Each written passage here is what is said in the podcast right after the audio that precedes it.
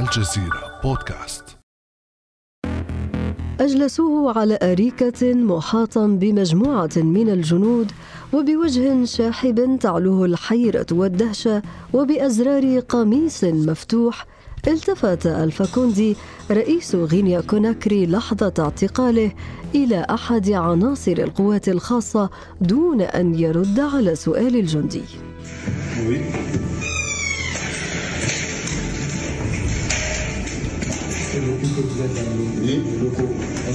هل لمسنا شعرة من رأسك؟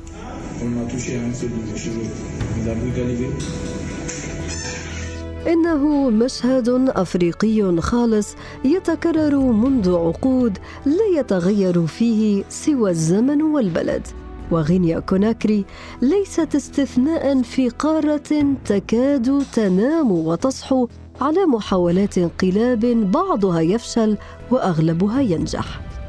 وكثيرا ما يدعي العسكر أن انقلابهم هو دفاع عن الشعب كما هو لسان حال مامادي دومبويا زعيم الانقلابيين في غينيا كوناكري.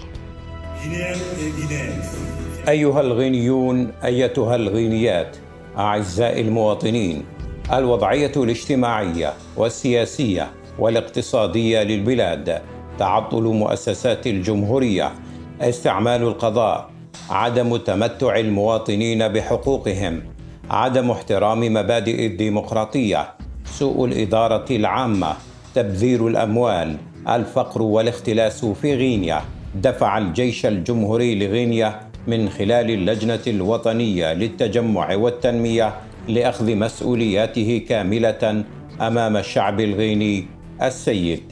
فما تاريخ الانقلابات في أفريقيا وما أسباب استمرارها طيلة عقود وما هو دور صراع المصالح والنفوذ بين القوى الكبرى وكيف يمكن للقارة السمراء الخلاص من كابوس الانقلابات؟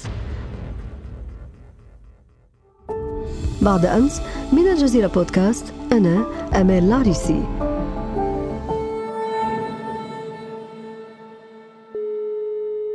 ويسعدني أن أستقبل معي في هذه الحلقة الدكتور قوي بحنية عميد كلية الحقوق والعلوم السياسية بجامعة ورقلة بالجزائر. أهلا وسهلا بك دكتور قوي. أهلا وسهلا وشكرا على الاستضافة. بداية دكتور أخوي دعنا نوضح معنى كلمة انقلاب خاصة وأن هذا المعنى ارتبطت به وقائع كثيرة خلطت نوعا من اللخبطة في هذا المفهوم فما المقصود بكلمة انقلاب؟ الانقلاب كلمة آه، تشير إلى الآلية التي بموجبها يتم الإطاحة آه، بالحكومة آه، المنتخبة بين قوسين الديمقراطية بشكل غير شرعي. غالبا يتم استخدام العنف أو التهديد باستخدامه وعادة ما تكون مدعومة هذه هذا الميكانيزم الانقلاب على الحكومة الشرعية بقوة المؤسسة العسكرية التي في أحيان كثيرة تكون الحرس الجمهوري الحرس الرئاسي. أقوى مؤسسة عسكرية داخل بنيان مؤسسة الجيش هي من يعهد إليها بالقيام بمثل هكذا سلوكيات. من الناحية القانونية والسياسية فإن الانقلاب يعمل على تعطيل كل المؤسسات الشرعية المنتخبة وفي العادة يعمل على إعطاء تصور خاص لمرحلة مستقبلية يتم بموجبها إزاحة نظام وإقامة نظام آخر. لعل مصطلح الانقلاب ظهر في القرن السابع عشر وهو يشير إلى إجراءات مفاجئة وعنيفة كان يتخذها الملك دون احترام للقانون والعادات الأخلاقية هذا في فرنسا. انقلاب هذا المفهوم فرض وعمم وانتشر بشكل كبير وأصبح يشير إلى المفهوم الحديث من حيث تحليل الأنشطة والحركات الفاشية والنازية وأصبح لا ينطبق فقط على مفهوم الانقلاب والعسكري وإنما على أيضا على السياسيين ليشمل حتى القوى المدنية التي تشارك من خلال زعزعة استقرار الحكومة من خلال إجراءات تهدف إلى خلق حالة من الفوضى الاجتماعية.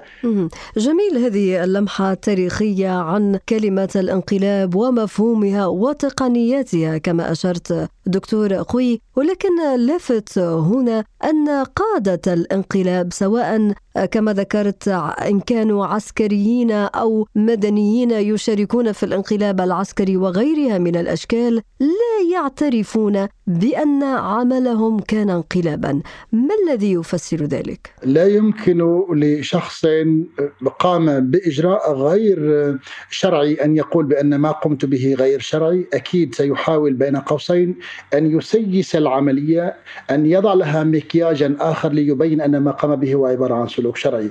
وإلا كيف نبرر حجم الانقلابات الموجودة في العالم على سبيل المثال إفريقيا لوحدها؟ سجلت أكثر من 187 انقلابا عسكريا ما بين 66 حتى 1977 يعني في المجمل حوالي 200 انقلاب في القارة الإفريقية. بالفعل دكتور قوي القارة الإفريقية هي من أكثر قارات العالم معاناة من الانقلابات. لماذا برأيك دكتور قوي؟ وأعطنا في هذا السياق بعض الأمثلة. لماذا إفريقيا بالضبط؟ لإفريقيا لسبب بسيط أنه القارة هذه كانت ولا تزال جزء منها عبارة عن قارة مستباحة. أقل استعمار لبعض الدول الإفريقية عمر 50 إلى 70 سنة الجزائر لوحدها أكثر من 132 سنة استعمار. بمعنى أن العامل الخارجي عنصر مهم جدا في عملية بين قوسين تقنين عملية الانقلاب على وضع وإحلال وضع آخر. كثير من النخب الحاكمة العسكرية في إفريقيا الداخلية آه، تملك جنسية الدول الاستعمارية. وأيضا كثير من الدول الإفريقية عندما نقرأ مؤشرات الفساد ومؤشرات الشفافية سنجدها تتصدر هذه المؤشرات. ولذلك هذه القارة تمتلك للأسف الشديد عناصر والقابلية للانقلاب. والدليل على ذلك أنه على سبيل المثال كما قلت أكثر من 187 محاولة انقلاب عسكري أغلبها بين قوسين إذا سمي النجاح كان ناجحا. في العشر سنوات الأخيرة فقط على سبيل المثال 2009 كان هناك انقلاب في غينيا بيساو 2012 في مالي 2015 في بوركينا فاسو 2017 في زيمبابوي 2020 في مالي 2021 في تشاد.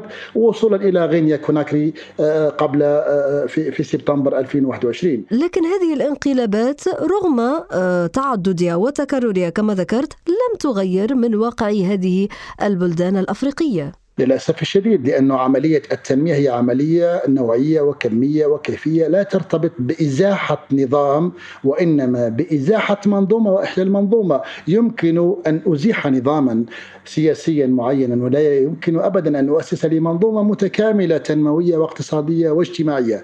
وللأسف الشديد حتى مفهوم الانقلاب تم تسييسه في السنوات الأخيرة.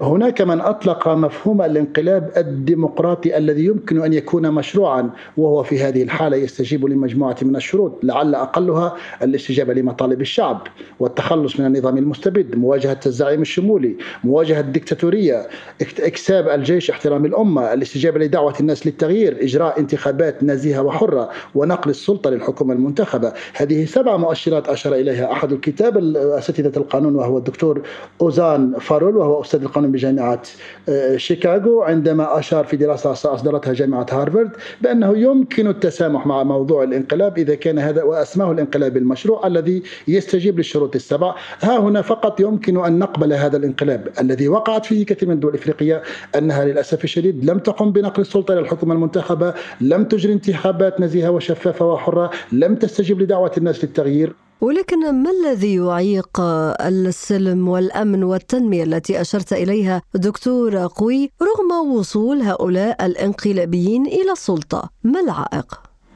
ما العائق حسب السؤال لسبب بسيط أن الذي يقوم بالمحاولة الانقلابية للأسف الشديد لا يمتلك تصورا لمرحلة مقبلة بكل تداعياتها وتجلياتها. هذا من جهة. ففي أحيان كثيرة تكون هناك شخصا للقضية يجب أن يزاح هذا الرئيس لكون هناك خلافات شخصية بيني وبينه. من جهة أخرى قد يكون هذا الرئيس الذي يقوم بالانقلاب هو مدفوع بقوى إقليمية وقوى دولية وفي أحيان كثيرة عندما نقرأ الانقلابيين أو تواريخهم سنجدهم على سبيل المثال أنه تدرب في مدرسة حربية ما انضم إلى فيلق أجنبي معين شارك في مهمة خارج دولته ترأس قوات خاصة وغير ذلك من الوظائف التي تجعله ربما متعدد حتى الجنسيات. في أحيان كثيرة لا يكون ينتمي إلى جنسية بلده حقيقة وإنما ينتمي إليها فقط بالوثائق. فالذي يقوم به هو عبارة عن تكريس وشخصنة لسلطته وليس لإحلال التنمية والإحلال الأمن وتقديم تصور ولذلك في أحيان كثيرة تكون المرحلة الانتقالية لدى كثير من الدول الإفريقية التي يقوم زعمائها بالانقلاب تكون طويلة فبدلا من أن تستمر على أقصى تقدير ستة أشهر إلى سنة تستمر ثلاث أربع سنوات ثم يعاد صياغة الدستور وفق رؤية هذا القائد الانقلابي الملهم الذي أيضا يقوم بالتعديل. الدستور مرة أولى وثانية وثالثة حتى يستمر في الحكم وربما يقوم بتوريث هذا الحكم لأحد أقاربه قد تكون زوجته في حالة مثلا زيمبابوي قد قد يكون ابنه في حالة بعض الدول الإفريقية قد يكون من أحد أقاربه وهذا للأسف الشديد الذي هو موجود لدى المؤسسة العسكرية التي تقوم بالوظيفة الانقلابية. وهذا الذي يجعل هذه الدول الإفريقية تقع في مطب آه، البقاء آه، والحالة الستاتيكية السكونية. هذه الحالة الاستاتيكية التي تحدثت عنها دكتور أقوي وهي النقيض للأمن وللاستقرار الذي تعهدت به هذه الأطراف الانقلابية ذكرت نقطة مهمة في هذا السياق وهي الأطراف الإقليمية والدولية أي دور لها في إعاقة أو في استمرارية هذه الحالة الاستاتيكية حسب وصفك؟ دورها في أحيان كثيرة هو تأزيم الأزمة بدلا من إدارتها والخروج بها من عنق الزجاجة، فعلى سبيل المثال عندما ندرس فقط تاريخ الانقلاب مامادي دومبويا سنجده أنه من مواليد 4 مارس 1980 تدرب في المدرسة الحربية بفرنسا انضم لفريق الأجنبي الفرنسي شارك في مهمات عدة في بلدان مختلفة ترأس قوات خاصة. هناك من يتحدث عن كون أنه من جنس له جنسية فرنسية وزوجته أيضا فرنسية. لاحظنا أيضا ذلك في كثير من الدول التي تمت الإطاحة بها سابقا كما قلت في مالي في زيمبابوي في بوركينا فاسو وغير ذلك. للأسف الشديد أن القوى الإقليمية تتعاطى مع قائد الذي يقوم بالانقلاب في مراحل معينة تحت ضغط دولي فتقوم بالشجب شجب العملية الانقلابية. ثم تجد نفسها تحت ضغوط وإحراجات ومصالح ضيقة جدا تستجيب للوضع الموجود الوضع القائم وتعتبره جزءا من الحل وجزء من الحل وليس جزء من الأزمة. ولكن برأيك دكتور قوي من بين الأطراف الخارجية التي ذكرتها من هو الطرف الفاعل الرئيسي في مرحلة الانقلابات أو ما بعدها في أفريقيا؟ يبدو لي الفاعل الخارجي لاعتبارات تاريخيا فرنسا على اعتبار أنه ربما ثلاثة أرباع الدول الإفريقية اللي عددها 54 كانت محتلة من طرف مستعمر فرنسي، البقية جزء بريطانيا وجزء بلجيكا، آه، فالأصل انه فرنسا هي التي آه، عندما تم اقتسام العالم كانت فرنسا حظيت بنصيب الأسد من إفريقيا. والاستعمار آه، صال وجال بهذه الدول وعمر طويلا. لذلك حتى في الجزائر هناك تسمية أنه هذا الاستعمار لم يكن استعمارا عاديا، جزء منه كان استعمارا استيطانيا احلاليا جاء للبقاء وليس لكي يذهب، فجزء من إفريقيا عملت عن طريق آه، دبلوماسية خشنة ودبلوماسية ناعمة على التوطن والبقاء والاستمرارية، دعمها في ذلك أيضا شيء مهم يجب أن أشير إليه في هذا الصدد ما يسمى المؤسسات العسكرية الأمنية اللي جزء كبير منها فرنسي بأموال فرنسية، ولما نتحدث عن مؤسسات أمنية عسكرية. نحن نتحدث عن هليكوبترات نتحدث عن دبابات تصول وتجول نتحدث عن سلاح ثقيل وأيضا نتحدث عن خبراء في الأصل. هم عبارة عن ضباط سابقين في الجيش الفرنسي وفي الجيش آه، دولة معينة بريطانيا أمريكا بل حتى إسرائيل دخلت على الخط.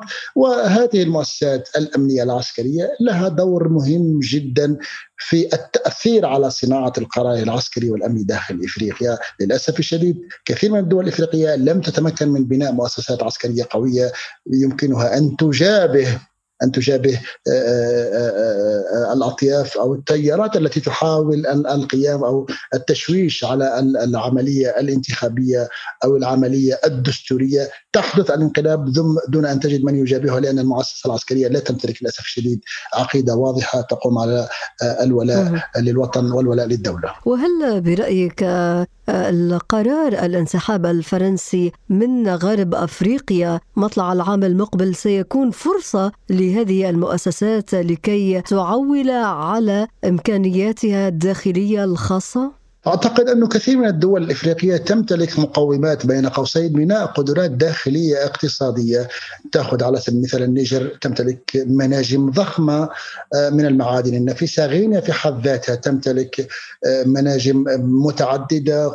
يعني وأيضا لا تنسي أستاذة أنه إفريقيا في حد ذاتها هي عبارة ليست قاره عجوز كما هو الحال بالنسبة له. أغلب الدول الإفريقية نسبة الشباب فيها مرتفعة ومرتفعة جدا.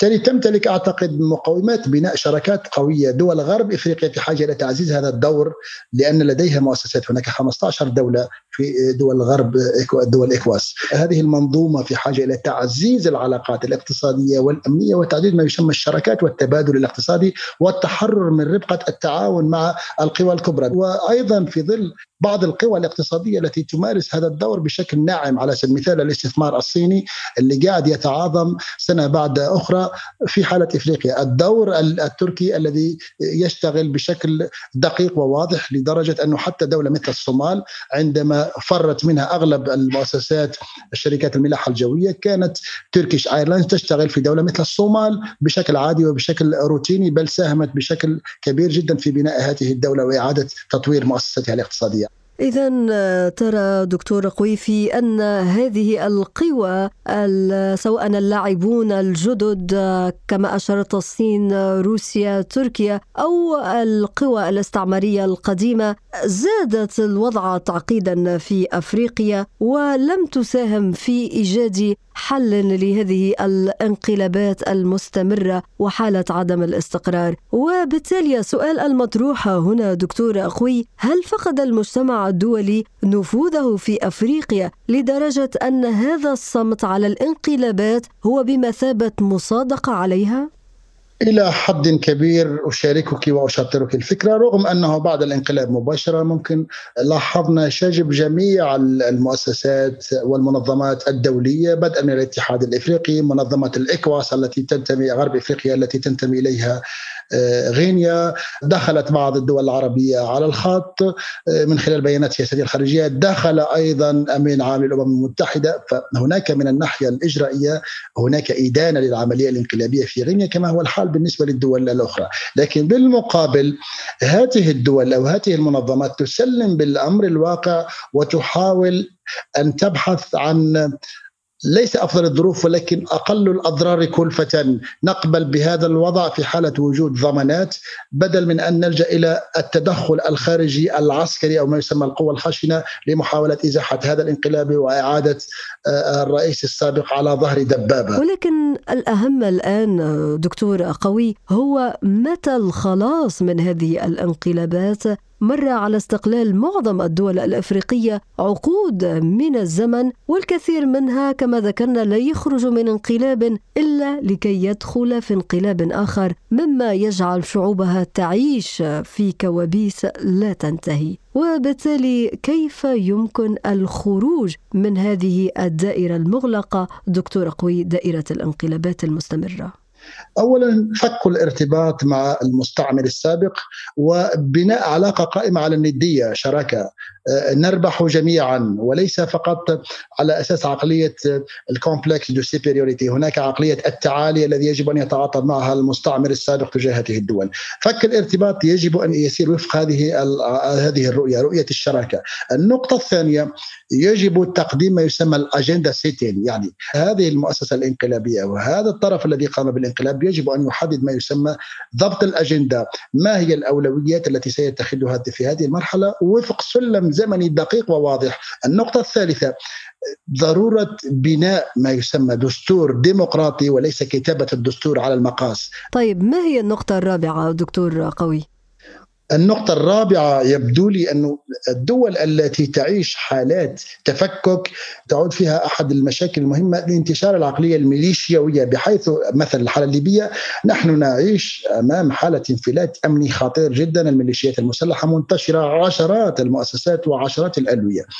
الدولة التي تعيش حالة انفلات عسكري نحن نسميها بلغة العلوم السياسية ما يسمى التهديدات الصلبة بمعنى تجارة السلاح منتشرة بيد الجميع الكل يقاتل الكل. يجب أن يكون هناك تجميع السلاح تدمير وتفكيك لما يسمى الميليشيات وبناء المؤسسة العسكرية على أساس عقيدة. هذه العقيدة يكون ولاؤها للدولة وليس ولاؤها للخارج. هذه المؤسسة العسكرية إعادة بناء عقيدتها عملية أكثر من مهمة. قد يكون هذا الجيش جيش دفاعي بالأساس وقد تتاح له فرص الدخول في شراكات أمنية. ثم تدريب هذه المؤسسة العسكرية وفق هذه الرؤية. النقاط الأربعة التي ذكرتها دكتور قوي هي مهمة لإدارة مرحلة ما بعد الانقلاب ولكن عندي سؤال كما يقال على طريقة البيضة والدجاجة بين أولوية بناء مؤسسات منتخبة ديمقراطيا أو بناء اقتصاد قوي يوفر معيشة كريمة للمواطن الأفريقي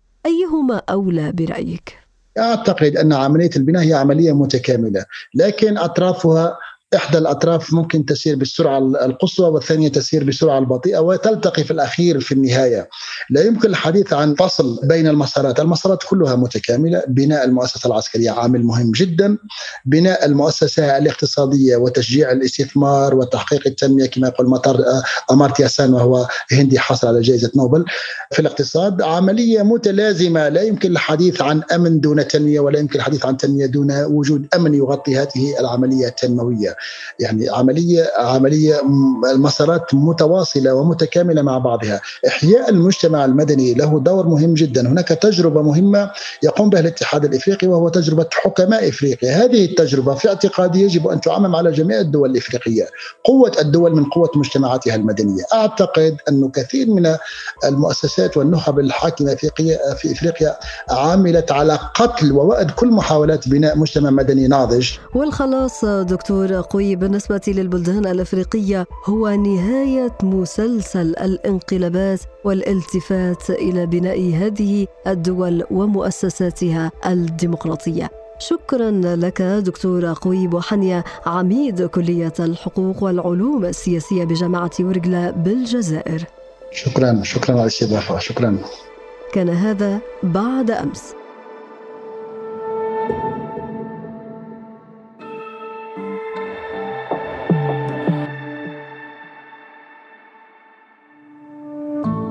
ابقى على تواصل مستمر مع الجزيرة بودكاست ولا تنسى تفعيل زر الاشتراك الموجود على تطبيقك لتصلك الحلقة يومياً.